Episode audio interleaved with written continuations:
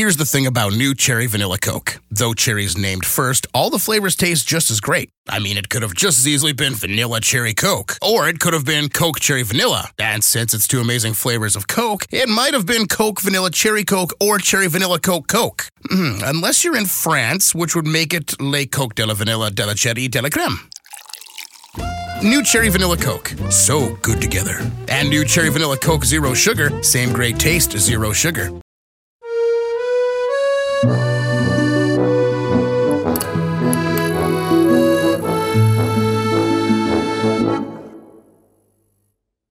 The movie, quando saremo famosi faremo il film, ovviamente, girato a 16 mani. Tanto meglio di me contro te, per forza. Ma quello lascia tu. Per forza. Va bene.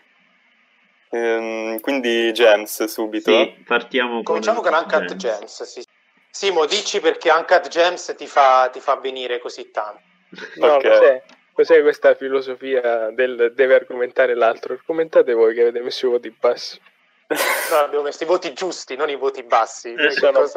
Anche perché non sono bassi. Alla fine ci è piaciuto, alla fine. Dai. No, 3 è un votone, io volevo mettere 2,5. Poi allora, Marco, hai messo quasi lo stesso voto di Tolo Tolo, quindi silenzio. Esatto. Vedi Simone com'è bravo a mettere contro me e Dario, senza riuscirci però. Vabbè. No, ormai ci amiamo. Appunto. Simone ha avuto lì. Vabbè, diciamo subito quali sono le cose fighe di Uncut Gems, perché comunque ce l'ha 2 o 3 cose fighe. Ci sono cose non fighe? Sì. Comunque, niente di stra-eccezionale, però molti idee della messa in scena, l'uso della musica. A del vero la cosa per cui io ero in hype, che era Adam Sandler, non è che proprio mi abbia entusiasmato, cioè va bene, è perfetto in quel, anche se tutto il film è urlato al massimo. Poi ci sono quei 2 o 3 momenti di silenzio che sono molto belli per quello, sono proprio messi. Sì. Per esempio mi piace il silenzio tra lui e la moglie / ex moglie, lì si vede proprio quanto lui sia uno sfigato, una pochezza assoluta.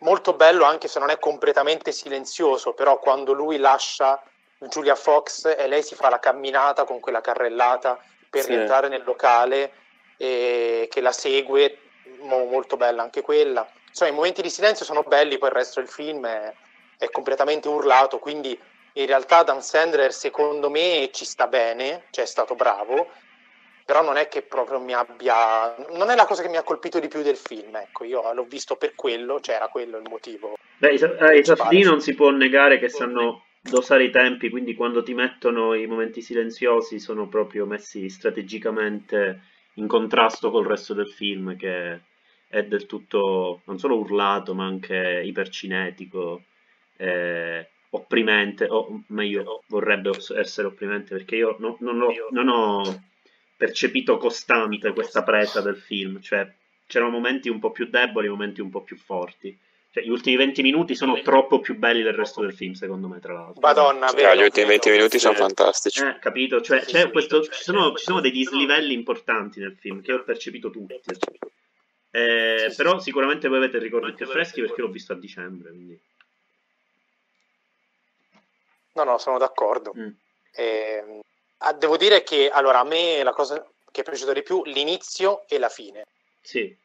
L'inizio perché, vabbè, io questo magari sono un po' strano io, però a me tutte quelle robe lì della macchina da presa che entra nel diamante e poi diventano gli organi interni, il colon di Adam Sandler, non so, queste cose magari anche un po' scontate a me piacciono, non ci posso fare niente. Poi la musica messa secondo me... Certo, ho pensato fosse trasformata in Malik praticamente.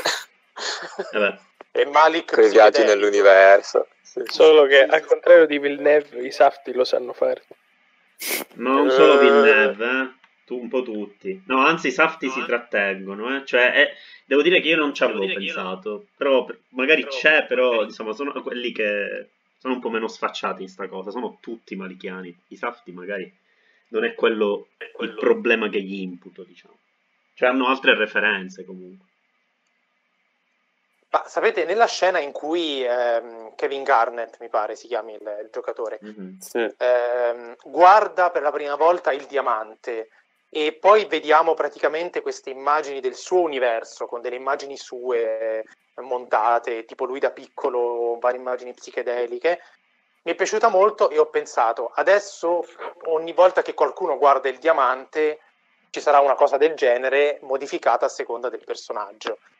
E invece succede solo in quel momento. Non so se questa cosa mi è piaciuta o meno, cioè non so se volevo che fosse prevedibile perché volevo vedere più volte queste scene, oppure se, non lo so, hanno fatto bene a non esagerare o a non buttarla troppo sull'isergico, non so, voi che dite? Sì, cioè quella scena lì penso che sia l'unica che abbia un senso, perché appunto c'è questo sentimento di rivalsa poi di Kevin Garnett, che lo può avere anche Adam Sandler, però cioè nel senso della sua attività di commerciante. Però secondo me Kevin Garnett è l'unico personaggio con cui questa cosa ha senso, gli altri non ce li vedo. Beh, c'è una... anche nel finale mi pare che lo intervistano dopo la fine della partita e c'è il montaggio tra la sfiga di Adam Sandler, che è appena stato ammazzato, noi siamo pro spoiler, sì. Tanto. E invece è Garnett che parla al microfono e dice sì ma voi credevate che io avrei perso? È impossibile, cioè si vede proprio la contrapposizione, sì, tra questi due personaggi. Sì, vabbè, effetti, sì. Diciamo il film si muove pure sulla strada del discutere di icone pop in maniera più o meno esplicita, quindi che sia soltanto sulla sua figura, cioè si facciano delle scelte specifiche per una figura specifica, ha anche senso, può avere anche senso. Così come comunque riserva trattamenti diversi per altri tipi di personaggi, cioè ogni personaggio è abbastanza caratterizzato alla fine. Ecco, a me sta venendo in mente questa cosa, che un'immagine simile a quella di quando Kevin Garnett guarda il diamante e dentro ci vede il suo universo, mi pare che avviene a un certo punto del film quando Adam Sandler recupera la gemma, ok? La guarda, c'è proprio un'inquadratura simile, però non succede niente. Cioè non entriamo, non si vedono tutte quelle immagini. Mi è venuto in mente adesso, può esserci una correlazione, perché io mentre lo guardavo dicevo cazzo, adesso succede quella cosa lì, e invece l'occhio di Sandler non entra, non vede il suo universo dentro il diamante. Vabbè, è stata un'impressione solo mia o rispetto alla prima volta che è stato mostrato appunto la pietra, quando la recupera sembra molto più sporca e meno... Insomma, guardandola dentro non sembra effettivamente la pietra iniziale, non so se sia una cosa... Io ci ho pensato e addirittura pensato che nella trama ci fosse uno scambio di pietre. Anche io in realtà. Anche io. Sì. Vorrei che l'abbiano fatta magari, abbiano sporcato proprio la pietra, anche per parlare magari di uno sporcamento proprio dell'anima del personaggio, forse.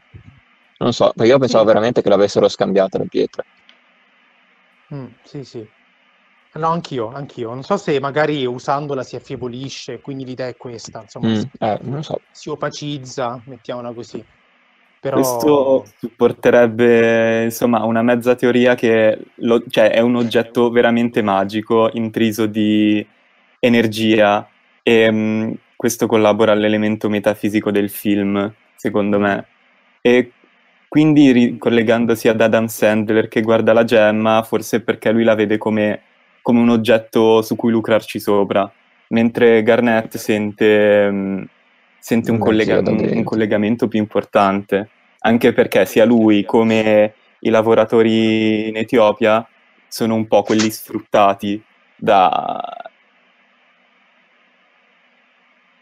sopra. Secondo me è questo. Questa ci potrebbe essere, anche se io avrei una piccola obiezione, perché cioè, in tutta la sequenza, peraltro secondo me molto angosciante, in cui non si capisce se Kevin Garnett gli ridarà o no questa benedetta gemma, cioè lui mi sembra proprio fare la figura della totale vittima, cioè gli succedono di tutti i colori, in più cioè, io davo per scontato che lui la gemma non la rivedesse, cioè l'idea mi sembrava proprio che Kevin Garnett, poi certo nel film interpreta se stesso, quindi non poteva apparire troppo come uno stronzo, però insomma alla fine per un tot di giorni gli ruba effettivamente la gemma, non gli dice niente, e lui con l'acqua alla gola c'ha debiti, tutto quello. Poi lui è un pazzo, perché deve ripagare della gente pericolosa e si gioca i soldi con cui li deve ripagare. Cioè, è ovvio che un pochettino se le cerca, è chiaro. Vabbè, però quando va a impegnare le cose degli altri è ancora bello. Capito, sei un psicopatico totale. Per cui sì, sicuramente c'è questa caratterizzazione un po' negativa che diceva prima UH, scusa, ti chiamo così.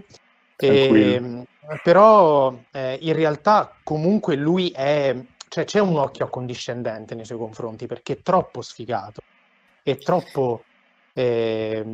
Vabbè, fa la parte dell'antieroe un pochino, deve fare un pochino ruolo, no? C'è un po' del inetto, però... un po' un antieroe alla letteratura del Novecento, in un inetto che è sempre... che fallisce un po' qualsiasi sforzo cerchi di fare, e neanche, c'è tutto, neanche si sforza, c'è tutto, si trascina un pochino in certe situazioni, specialmente in ambito familiare. Però il fallimento, per tornare a quello che si diceva prima, è anche metafisico, perché cioè, le sue sfighe sono in parte determinate dalle sue scelte assurde, ok? In parte gli altri sono stronzi, perché comunque c'è una manica di stronzi intorno a lui, anche Kevin Garnett, insomma, per un po' ci fa quella figura lì, no? Ma poi, per esempio, quando Kevin Garnett torna indietro per ridargli la gemma e non si apre la porta del negozio, cioè quella scena lì che dura 3 minuti, che è allucinante, trovano in tutti i modi per ad aprire questa porta e non si apre, cioè lì è proprio la colpa, la sfiga metafisica, cioè lo capito, non hanno fatto nulla per beccarsi questa cosa, e stai lì, cazzo, ma perché non si apre? Ecco, queste sono le cose in assoluto più, secondo me, più carine del film. Però comunque non è un personaggio che viene biasimato, o meno, anche in fase di scrittura, cioè non pesa il fatto che comunque sia sfigato, sia per colpa sua, sia per effettivamente sfiga divina, praticamente. Ma infatti prima, cioè, Dario, hai definito la sua morte come una sfortuna, però guardando almeno alla seconda visione del film mi è sembrato che fosse un momento liberatorio, cioè girato proprio in modo liberatorio. C'è una malinconia di fondo, perché però non è così tragico come momento. Infatti no, poi c'è la giusta posizione con... gli altri momenti degli altri personaggi che comunque vanno avanti, si divertono, cose così. Anche i due scagnozzi di Arno, mi sembra, sì. Anche loro, cioè, vabbè, anche loro ci guadagnano, però mi sa che alla fine non intaccheranno troppo con l'attività. Quindi, non so. Sì, no, sicuramente io la prima cosa che ho pensato quando lui muore è stata, oddio, muore felice, perché ha appena vinto, sta esultando, non si accorge nemmeno di star morendo, perché avviene in mezzo secondo, ed è quando nella scena finale l'inquadratura sul suo volto che poi entra nella ferita, rifà tutto quel gioco lì, il suo volto è abbastanza sereno. In questo senso, ecco, io una cosa che ho sentito molto empaticamente verso il film, che per questioni mie che non sto a dire, però quando mi racconti la storia di un tizio che è sobbarcato dai debiti, in ansia totale, angoscia dalla mattina alla sera per cose del genere, e fa una scelta sbagliata dopo l'altra, non lo so, io empatizzo molto, e quella morte lì mi sembra molto serena in realtà, cioè poteva andargli molto bene. Esatto. Sì. Quasi anche perché arriva dopo veramente... Sarebbe potuto morire sempre, però. Cosa? Dico, sarebbe potuto morire da una scena all'altra. Sì, infatti ti aspetti sempre che muoia in modo brutalissimo, e invece lo risparmiano fino alla fine. Che poi muore forse nel momento in cui meno te lo aspetti, perché dopo aver vinto io non me l'avrei mai detto che gli avrebbero sparato così a bruciapelo. Sì. Recensione migliore che ho letto sul film. Il film comincia con una coloscopia e finisce con una lobotomia. Mi ha fatto molto ridere. Scusa, dove l'hai letto? Su Facebook, non si fanno nomi. Come non si fanno nomi? Okay. Noi solo non nominiamo, per il resto non possiamo rendere famosa questa battuta, adesso è mia, ok? Ok, perfetto. Gelosissimo. Piuttosto poi la morte liberatoria anche a livello di ritmo, perché come dicevamo prima gli ultimi minuti sono veramente proprio pesanti emotivamente, perché ha un ritmo veramente favoloso, e quindi dopo il colpo di pistola si rilassa tutto, e diciamo che anche a livello di ritmo c'è un rilassamento oltre che nel personaggio di Sandler. Io lo proporrei come chiave di lettura, in realtà come domanda, su come voi giudicate il modo in cui rielaborano tutti quanti le loro influenze cinematografiche. Parlo in particolare, per me c'è palesemente tanta New Hollywood dentro, però diciamo mischiata anche a suggestioni contemporanee, per esempio certa estetica al neon, c'è la scena nella discoteca, anche la scelta della musica. Gianmaria, forse sento l'eco della mia voce parecchio da parte tua. Prova ad abbassare un pochino il... Ora non lo so. Okay. Quindi volevo chiedervi un attimo come avesse preso questa missione, perché in realtà, se è quello che avete detto, io sono abbastanza d'accordo. D'altro canto, questo aspetto mi ha fatto sembrare il film un pochino... cioè che utilizzasse dei mezzi che io ritengo estremamente, eccessivamente riconoscibili per creare certi tipi di sensazioni. Anche in questo senso, certe volte mi scordavo degli artifici che stavano usando per creare quella sensazione di angoscia costante, certe volte invece mi sembravano anche troppo palesi.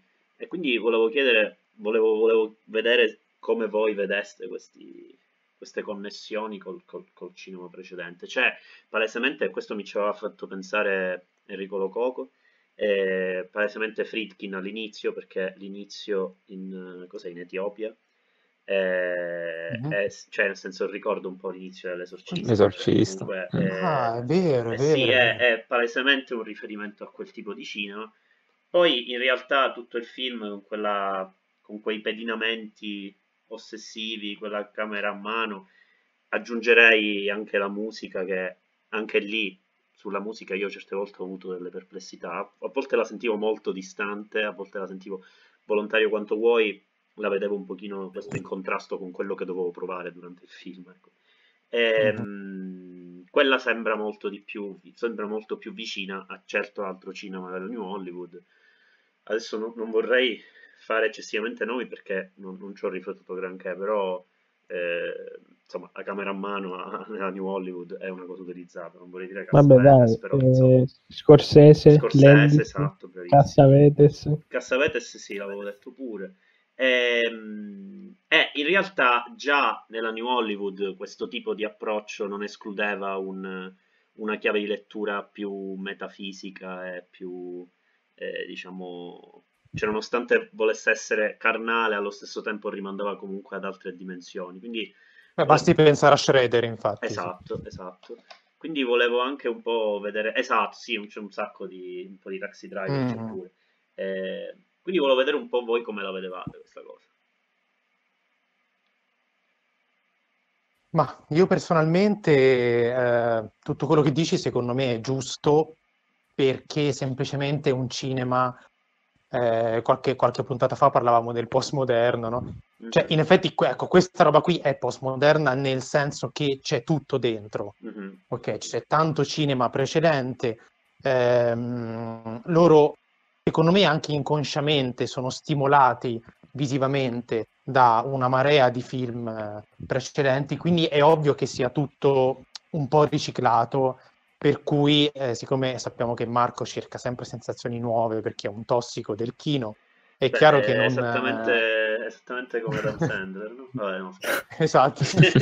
Io inseguo... No, quindi è chiaro che le cose riciclate, cioè è bello a livello di relazioni tra forme, è bello vedere così tanto cinema mischiato in un unico film, però è anche vero, come dice Marco, che a livello di fruizione dello spettatore manca qualcosa. Infatti anche io mi è piaciuto molto mentre lo vedevo, alla fine della visione però c'era qualcosa che non mi...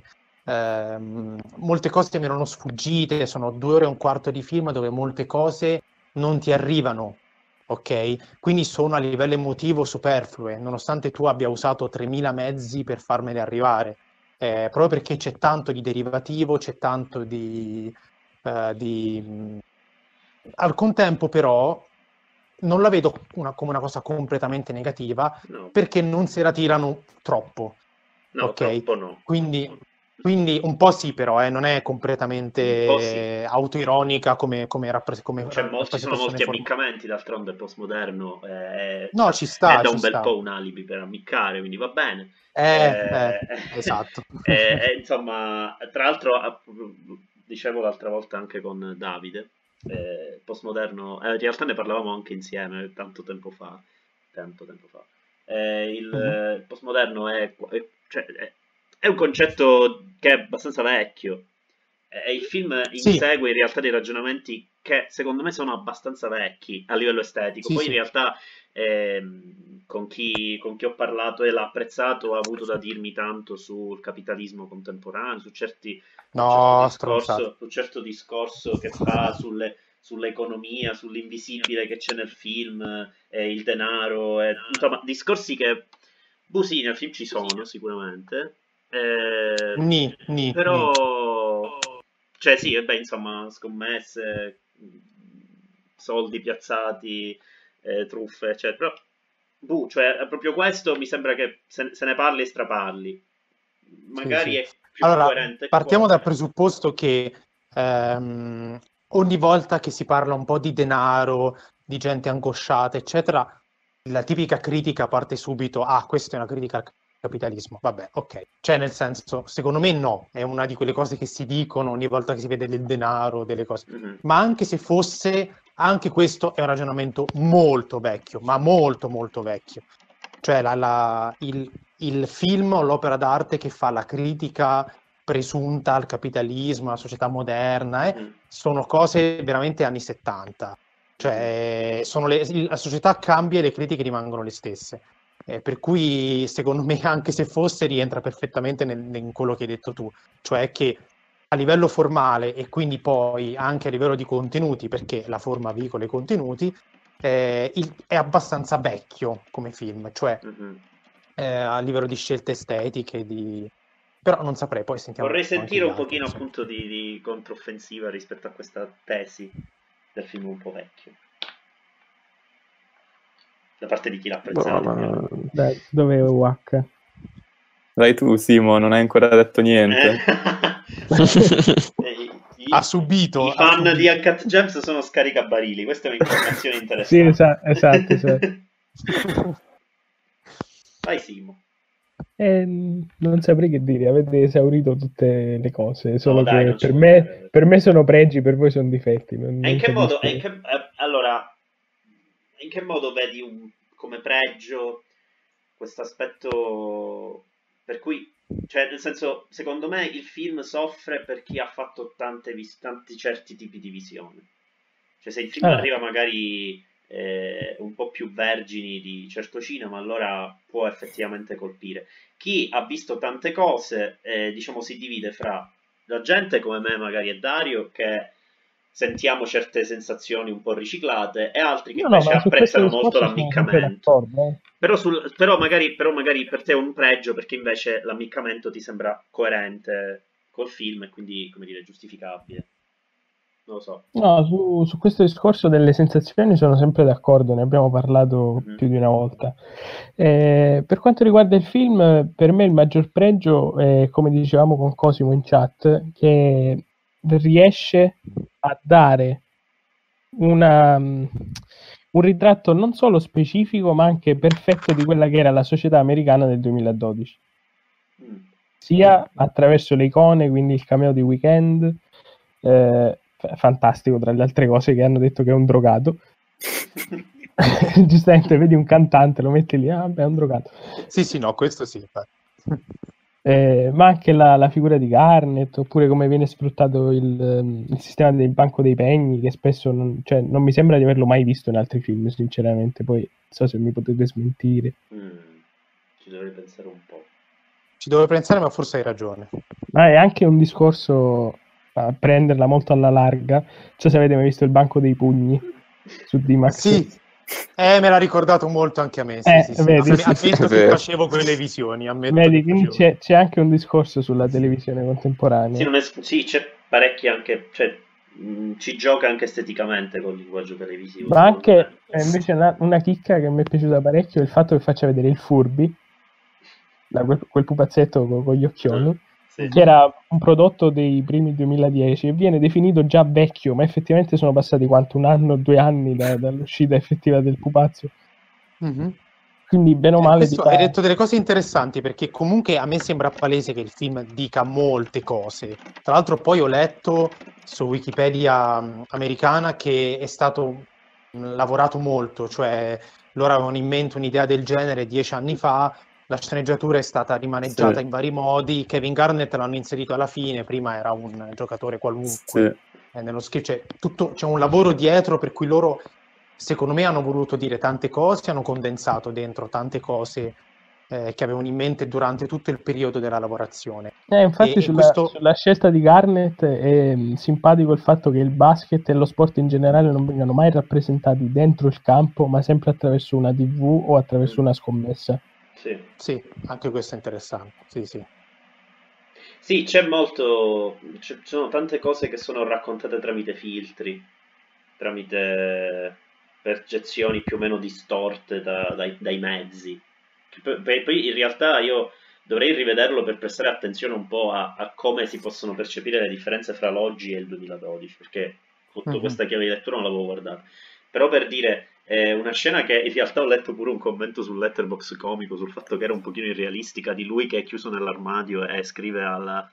E scrive alla tipa che, esatto, che quello diceva effettivamente c'è questo qua che spara una luce fortissima da sto armadio buio e tra l'altro si sentono pure i rumori dei tasti che sta premendo e quella è così scema che non la sente. Sì, era un parallelismo a DT, ma nessuno l'ha capito. Certo, certo. Forse, vabbè sì, Spielberg è New Hollywood, quindi volendo ci sta. Vedi, è tutto collegato. Che stavo dicendo, sì, mi piacerebbe un sacco rivedere il film. Allora, come avevo detto anche a Waka, io dovrei vedere il film, ho visto alcune parti, giusto per...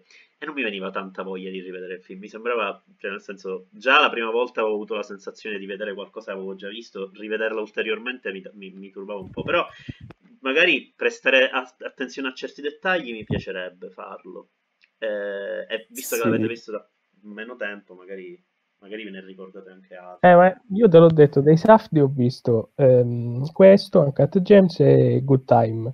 Mm-hmm. E ho potuto notare che effettivamente se tu levassi il contesto socioculturale dell'epoca precisa in cui ambienta il film, effettivamente il film rappresenta solo un qualcosa di visto e rivisto, quindi dubito tu possa separare queste due cose. Certo. Mm-hmm. Ma che poi si capisce. A me questo eccesso di cose fa simpatia, quando uno prende e ci mette dentro di tutto. Cioè, un'altra cosa che c'era in realtà nella sceneggiatura originale è che Howard era razzista, cioè era un personaggio razzista. Si capisce da alcune battute, tipo, non so, c'è questo giocatore di basket che non è quello che sarà Garnett, è un altro, un cliente a caso.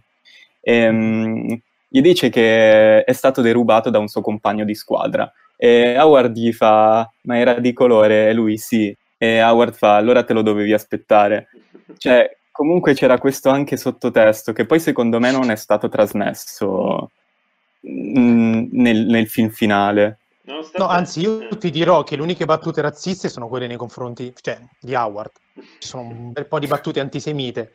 No, anche nei confronti della Libratore, che viene detto che effettivamente non è un vero ebreo. Vedi appunto. Io ho sentito pure in giro certi paralleli col cinema dei Coen. Effettivamente, diciamo, qualcosina c'è. Qui alzo le mani, mi affido a voi. Più che altro questa connessione con, diciamo, la religione che si fa un po', non vorrei adesso mettere in mezzo parole per cui Denta poi mi spara, però la religione che fa il paio con discorsi metafisici in maniera un po' subliminale, in maniera un po' grottesca, e allo stesso tempo certe derive narrative altrettanto grottesche. Insomma, questi paralleli ci sono. A me sono sembrati forse la cosa più debole del film, cioè mi sembrava che i siparetti in famiglia tagliassero molto col ritmo del film, poi magari era volontario. Sì, sono d'accordo. Però era roba un po' meno... in realtà quei momenti devono essere molto centrali, perché comunque Per rendere questa chiave di lettura volevano essere proprio gli spunti da cui poterla far partire. In realtà secondo me lo hanno messo un po' più tardi per la questione della che doveva scioccare un po', perché scopri che Arno è un suo parente fondamentalmente. Sì. Però hai ragione tu, secondo me dovevano magari anticiparle un po', sfruttarle un po' meglio, anche se prese singolarmente quelle scene a me piacciono perché si vede una rappresentazione della famiglia ebraica che io ho visto raramente bene al cinema, va bene, i Coen, i Woody Allen, eccetera, però diciamo esteticamente anche un po' l'ambientazione, a un certo punto i vestiti, come si veste lei, cioè è inquinata con il trash moderno, per cui c'è un... Il punto è che io l'avrei reso meglio questo inquinamento, nel senso, perché io invece noto troppa cesura fra le due parti, invece... Magari, cioè, lui ci prova. A me sembra che ci sia stato un tentativo in fase di scrittura di mischiare le cose. Lui che viene preso a teatro mentre sta guardando lo spettacolo, si distrae dallo spettacolo per farsi menare in macchina, eccetera, eccetera, e chiudere nel portabagagli.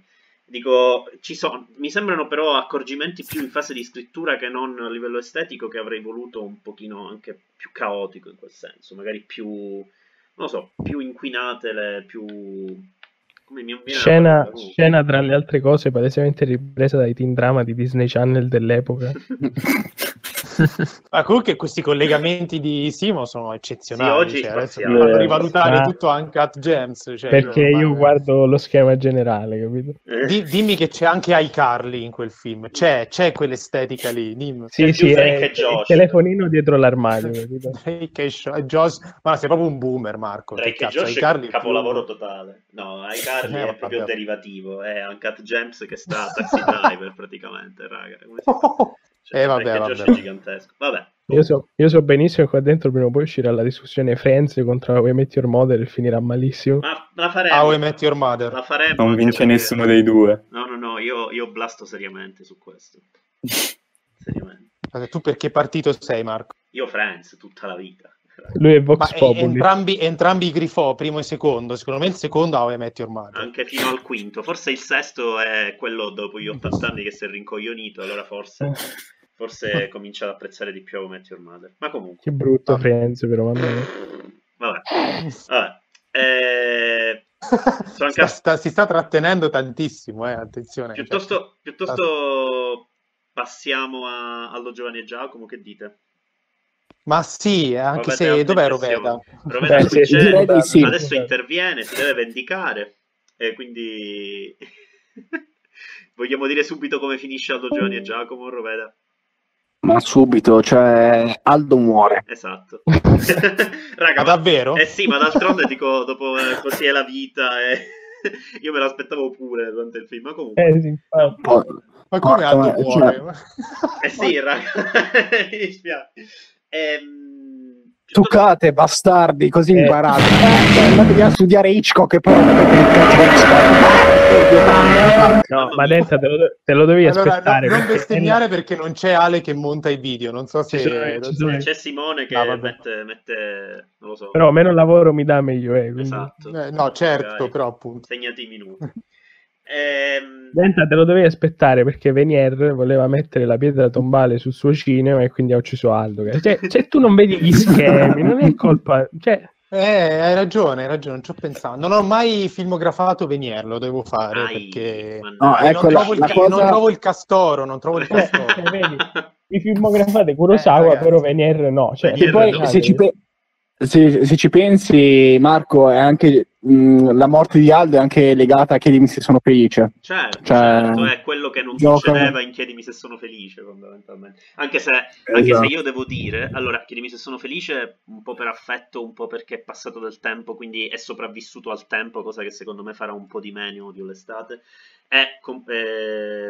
Lo preferisco, ma quella parte finale è effettivamente troppo pesante, cioè a me questi finali seriosi della commedia italiana del nuovo millennio mi hanno sempre infastidito parecchio, e Chiedimi se sono felice, anche così è la vita, sono tipo i capisaldi di questo cinema, di questo aspetto che mi dà molto fastidio. Però se ci pensi, il finale di Chiedimi se sono felice è più filosofico che in quel senso, cioè insomma, più questo allora. Un po' depressivo con tutti quei... Aspetta, Davide, voglio sapere il finale filosofico di Chiedimi se sono felice. Cioè, nel senso che la scenografia che si apre, cioè tutti quei discorsi meta del cazzo, no? Quindi sì, sono meta e meta teatrale. Infatti io ho detto serioso soprattutto, perché il resto del film si muove su una leggerezza che è invidiabile e che riesce finalmente a staccarsi dalla schema gag di Tre uomini e una gamba, che pure è altrettanto bello. Odio l'estate funziona perché anche in questo caso si perde del tutto la struttura gag, cosa che diciamo era tornata prepotentemente negli ultimi film, ma era tornata male, cioè era una struttura sfilacciata e disgustosa. In Fuga da Roma Park addirittura li riguardavano le gag, cioè li riguardavano per com'erano, quindi è terrificante. Finalmente adesso si sono messi a scrivere una sceneggiatura e finalmente diciamo c'è anche una regia, perché la regia si sente già fin dall'inizio, da quando... Aldo, dalla prima inquadratura ti senti dentro Chiedimi se sono felice, e questa è una cosa tenera, cioè funziona molto in questo senso, e secondo me ci gioca esplicitamente su questo senso, tant'è che non si sforza neanche troppo di creare cose sufficientemente nuove, se non una cosa che ho apprezzato e che ho letto anche in giro, cioè un'attenzione nei confronti dei personaggi secondari, che forse non è mai stata così attenta in altri Aldo Giovanni. Vero. Cioè le mogli sono personaggi molto simpatici, divertenti, hanno una loro evoluzione che nell'ambito della commedia di questo genere è credibile, e soprattutto gli riservano dei momenti che sono anche discretamente lunghi. Ci sono quanto c'è dello zampino di Venier in queste evoluzioni? Perché magari lui si è staccato i suoi 2 o 3 filmetti in cui comunque ha scritto dei personaggi, ha diretto attori di tipo diverso, torna con Aldo Giovanni e Giacomo e ci mette un po' della sua esperienza, cioè questo più o meno... A me manca un po', cosa ha fatto Massimo Venier fra... Ha fatto altri 2 o 3 film, come si chiama quello con... oddio, c'è quel film dove c'è Paolo Villaggio che fa il professore di matematica, credo, aspetta, vedere la filmografia di Venier. Comunque, sì, io penso che ci sia stata un'attenzione nei confronti cioè un'attenzione nuova nei confronti della scrittura. Poi in realtà le aspettative da parte mia erano talmente basse che avrebbe vinto con molto poco. Generazione 1000 euro. Ecco. Generazione 1000 euro, no, non l'ho visto, però ok. Non lo so quindi in che modo Venier intervenga a livello di scrittura. Io so sicuramente che c'è una regia, un minimo di regia, e questo è diciamo apprezzabile. Ma tra l'altro riprende anche un po' lo schema di tu la conosci Claudio, cioè introduce un tema, cioè un elemento, lo sospende e poi lo riprende negli ultimi 30 secondi, ecco. Tra l'altro non è disprezzabile il fatto che riesca a fare quello che succedeva in Fuga da Roma Park, cioè riprese anche alla lettera di gag passate, però lo riesca a fare in una maniera un po' più sensata, cioè ragazzi c'è esattamente la stessa scena di Tre uomini e una gamba sulla spiaggia, ma loro sono vestiti in un modo, cambiano vestiti anche se non si vede che li cambiano, non avrebbe senso che li cambiano per fare la scena identica. Cioè, questa mi sembra una bella cosa. Che è una cosa simpatica, sì, è simpatica. Sì. Avrebbe potuto scaccare facilmente, ma tra l'altro è simpatico come riarrangia la gag di Aldo. Scusa, mi ripeti la sabbia. Quale? Il termine tecnico qual era? Scaccare, credo. Ah, ok. Scaccare, sì. Sì, è la cinefilia sicula del post 2000. No, mi scordo che non parlate italiano. Ma vabbè, comunque è un po' tutto il film che gioca con quell'impianto nostalgico, cioè un po' tutta una c'è pure On The Road, che loro c'è stato quasi sempre. Vabbè, qua diciamo che il viaggio qua diventa un viaggio nei loro ricordi, quasi si potrebbe dire. Sì, un pochino. Perché si percorrono tutti i suoi film. Ma questo è il The Irishman di Aldo Giovanni e Giacomo. Esatto. Voleva esserlo Roma Park, perché quello voleva esserlo. Sì, voleva esserlo parecchio. Sì. Sì. Ma è interessante come tanti personaggi proprio del 2019 hanno fatto un film simile, tra virgolette, diciamo che ripercorre un po' tutto quello che hanno fatto. Vabbè, diciamo che... Qua c'è il parallelo Tarantino-Scorsese-Venier, credo. Vabbè, no? Non solo nel 2019, ogni anno ci sono un po' di... Ragazzi, sto facendo lezioni di... Beh, c'è stato, quest'anno c'è stato anche Almodovar, attenzione. Quindi, Almodovar, più... scusa. Vabbè, sì, ma dico, ne trovi, certamente, ne trovi. Ora, non ne scomoderei troppo, anche perché loro sono comunque usciti nel 2020, quindi... Il film è del 2020 ufficialmente. Ah, cazzo, è proprio un precisino. Sì, parecchio. No, è importante. Sta tornando a...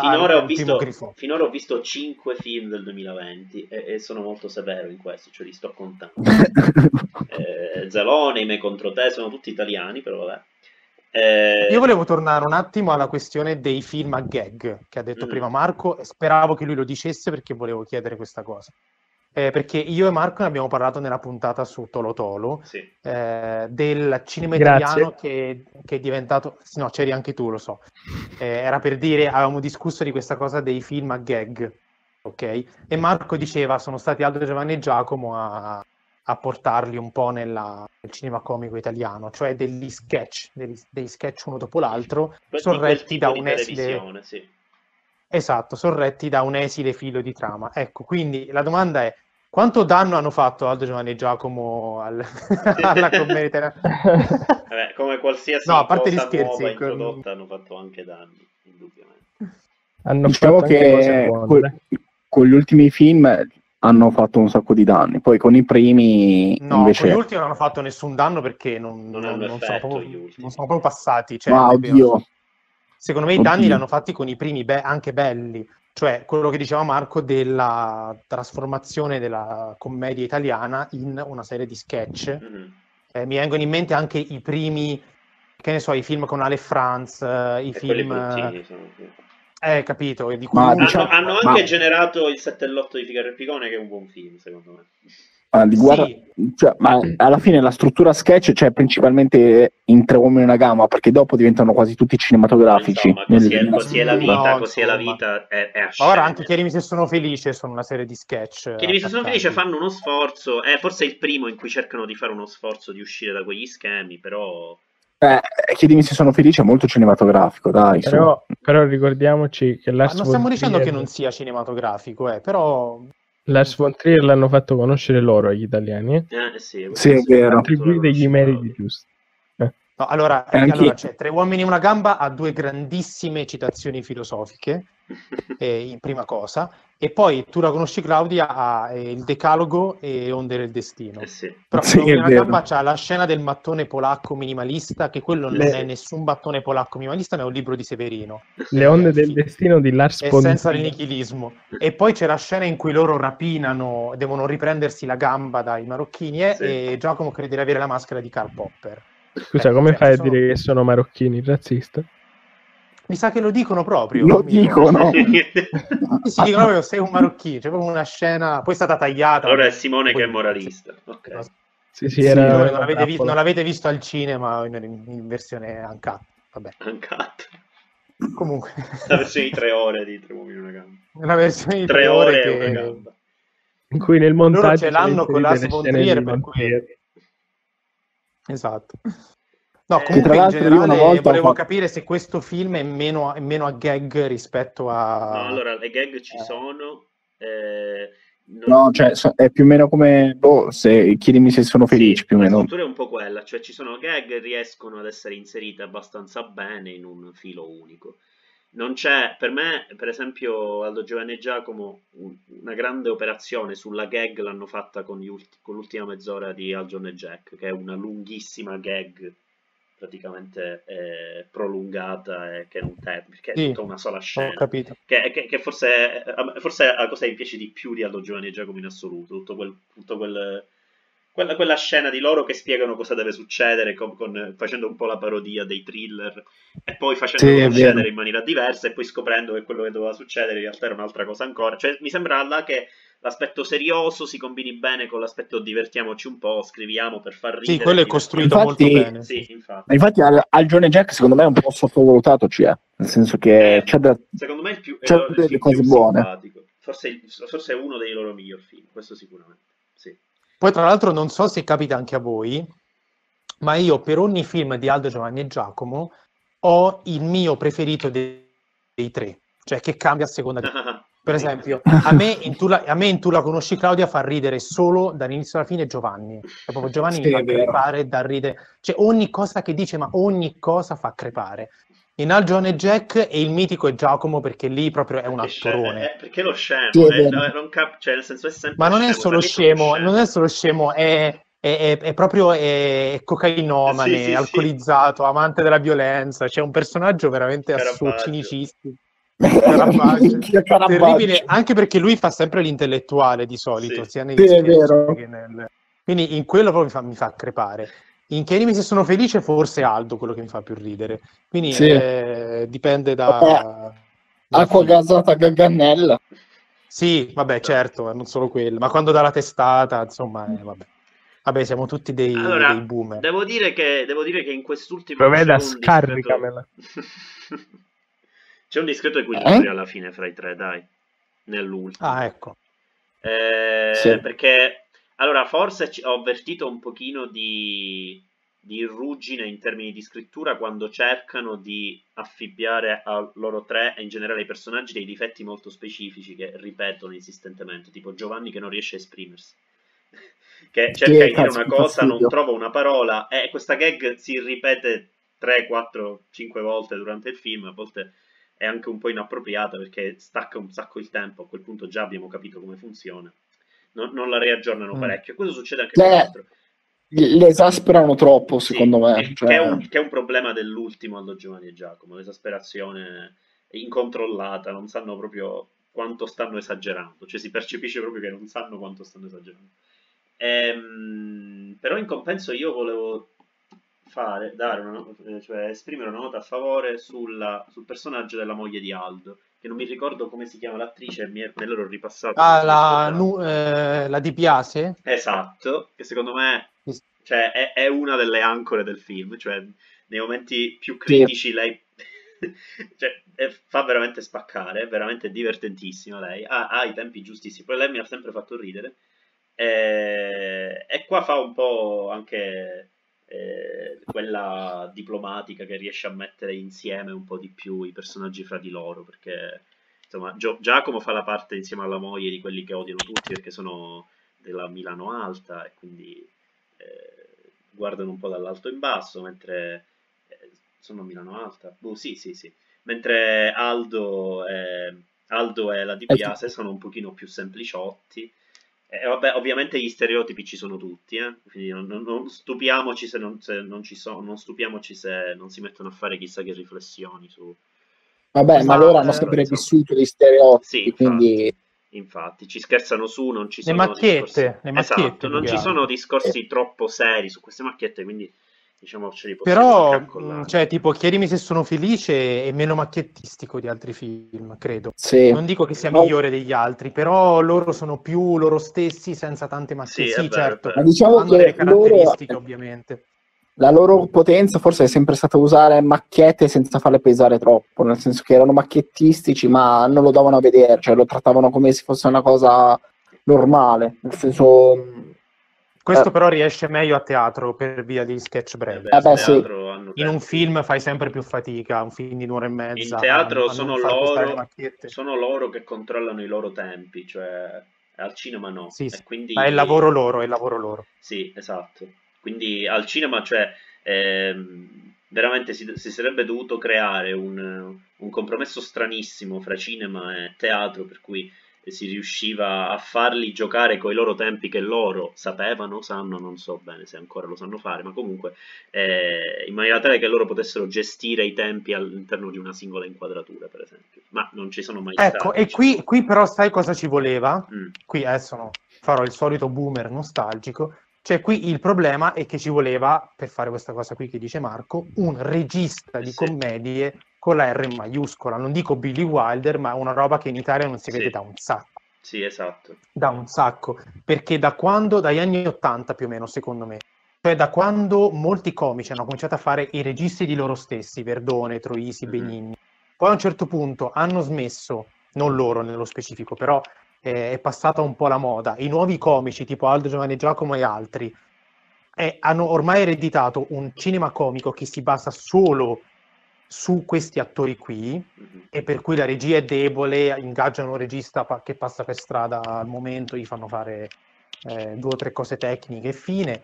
E non c'è, cioè, è da un pezzo che non c'è un vero regista di commedie in Italia, cioè, per cui quando si parla di commedia italiana, ma questo è causa parlato... di Neri Parenti, cioè Neri Parenti, il cancro, spero che possa morire questo. Ma no, mattina. ma non è Neri Parenti il problema, no. No, il punto è che ragazzi, ma perché è instillato nella mente dell'italiano medio che la commedia è Vacanze di Natale. Ma non è vero, perché comunque non è vero perché Aldo Giovanni e Giacomo hanno avuto successo in contemporanea e tanti altri comici. Ma infatti non è quello.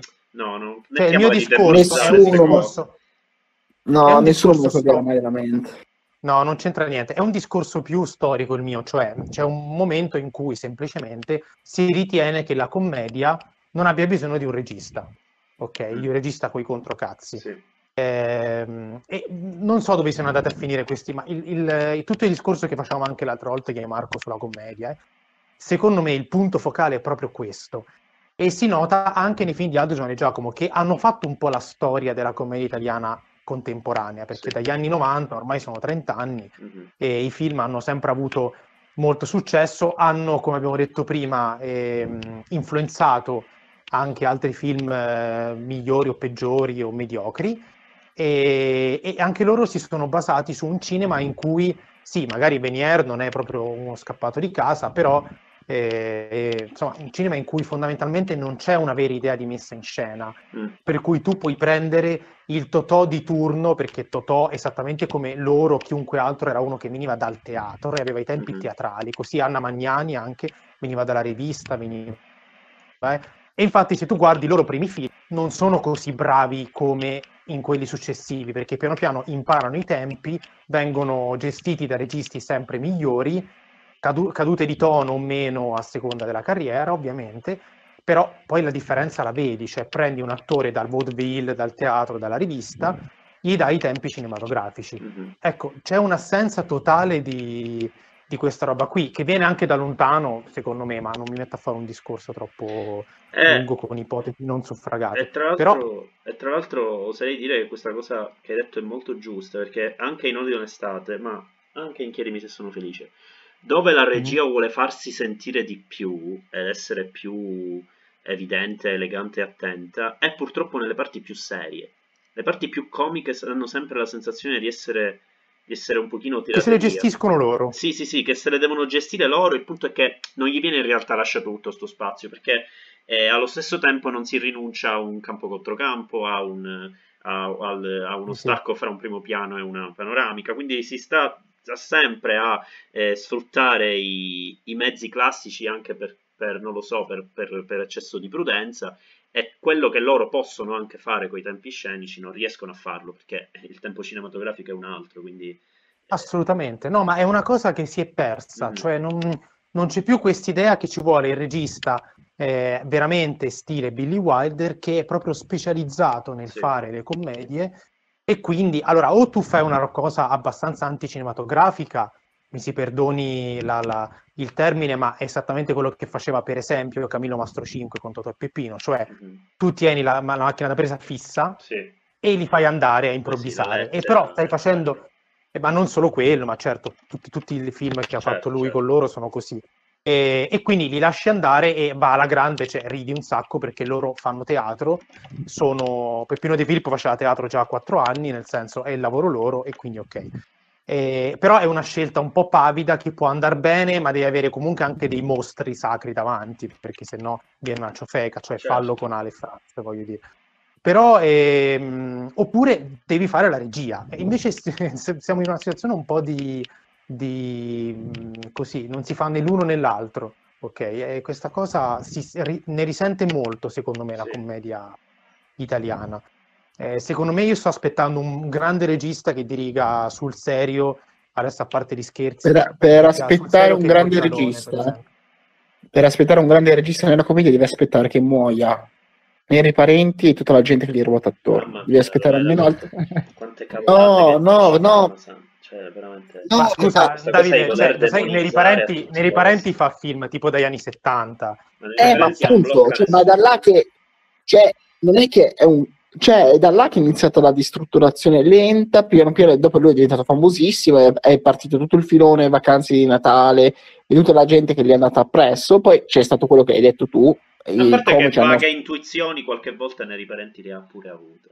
Le ha avute, sì, chiunque le anche dopo il 2000, azzardo ulteriormente.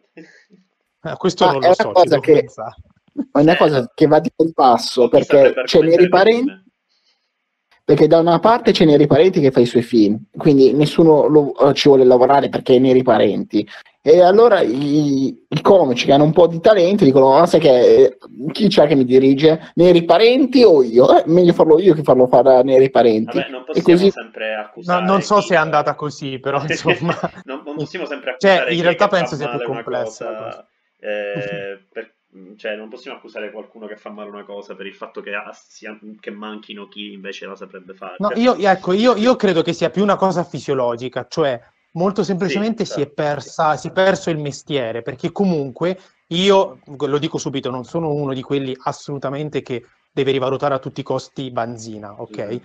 Però il Vacanze di Natale di Vanzina, non mi ricordo quale, mi pare Vacanze in America, io ho rivisto una scena tempo fa.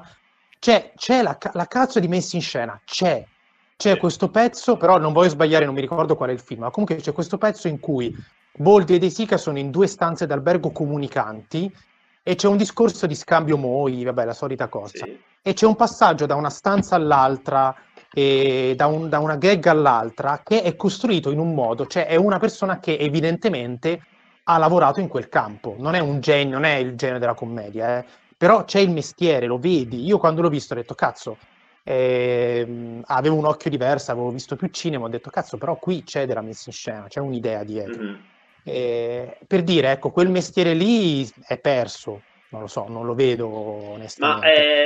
Ma adesso cambiando velocemente, perché siamo alla fine, cambiando velocemente contesto, sì. Secondo te i registi seri di commedie altrove nel mondo ci sono? O è un genere per cui si è persa fiducia in generale? In assoluto. Questa è una bella domanda. Forse un po' è vero che si è persa. Oddio, in America, in Francia qualcosa c'è. In Francia io ho dubito forte, in America può essere. Però, boh, in che Francia ti devo dire? Commedie decenti ultimamente non me ne ricordo. È saltata la voce. Io commedie recenti ultimamente in Francia non me ne ricordo. No, però, infatti recenti no. Però, forse in America sì. È che anche quando fanno ridere... Forse è un discorso più generale, infatti. Cioè, in America molto ha fatto la parodia, quindi quando si fa ridere più che altro è il saper fare parodia, saper riprendere certe cose che preesistono e riarrangiarle. Sì. E anche lì però ci vuole un mestiere che si è perso, perché il mestiere alla Mel Brooks, la parodia degli ultimi anni non ce l'ha, e alla Zucker anche non però, ce l'ha. Però effettivamente se ci pensi... Non riconosci lo stile, capito? Io lo riconosco un film di Mel Brooks quando... Sì, sì. Di altri no. È una cosa che io ho notato quando ho fatto la top 50 e ho notato anche nella tua, che effettivamente non ci sono commedie. No, non ci sono. Ma non è una cosa strana. Non è neanche questione di snobismo, è questione proprio di assenza di proposte. No, assolutamente. Assolutamente. Se vi mettete a fare una top 50 degli anni 60 o 70, sono sicuro che ci mettereste dentro un sacco di commedie. Cioè, mettereste sicuro. Sì, esatto. Sì. Ma infatti è strano. Cioè, boh, ci sarebbe da riflettere su questa cosa. Mm-hmm. Vero. Va bene, faremo una puntata, uno special sulla commedia. No, più che altro ho fatto riflettere Marco su questa cosa, se il discorso si può allargare anche fuori dall'Italia.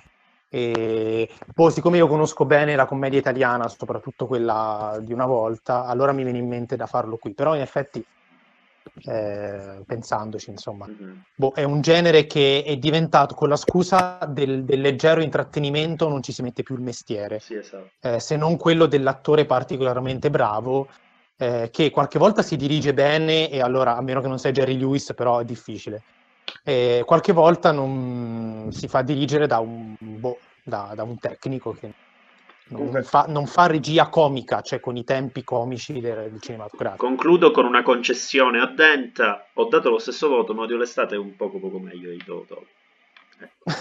C'è un poco più cino in Tolo Tolo, non ce n'è, però insomma. Va bene. Va bene. Chiudiamo. So che non vuoi abbattere quel voto, qualunque cosa succeda. Non... deve passare un po' di tempo per farmi abbattere un voto. Cioè, secondo me se risuscita Einstein, viene a casa tua e ti dice testa di cazzo. Non leva quel voto a Tolo Tolo. No, io penso che lo tieni. Penso che se Einstein, per come stava mentalmente, credo che lo apprezzerebbe anche più di me. Va bene. Va bene, abbiamo distrutto. Blasfemia finale.